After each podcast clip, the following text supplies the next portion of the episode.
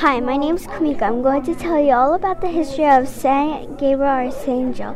Spain built the mission in California. A mission is a place for the missionaries to spread Catholicism.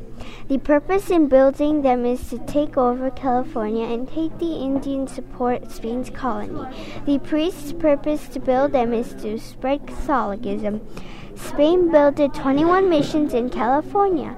The Spanish missions changed the culture.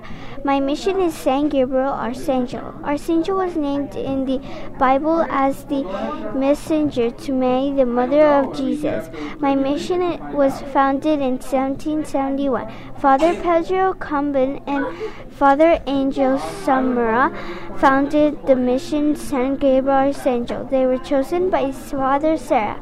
My mission is located in California. Thank you so much for listening. Bye.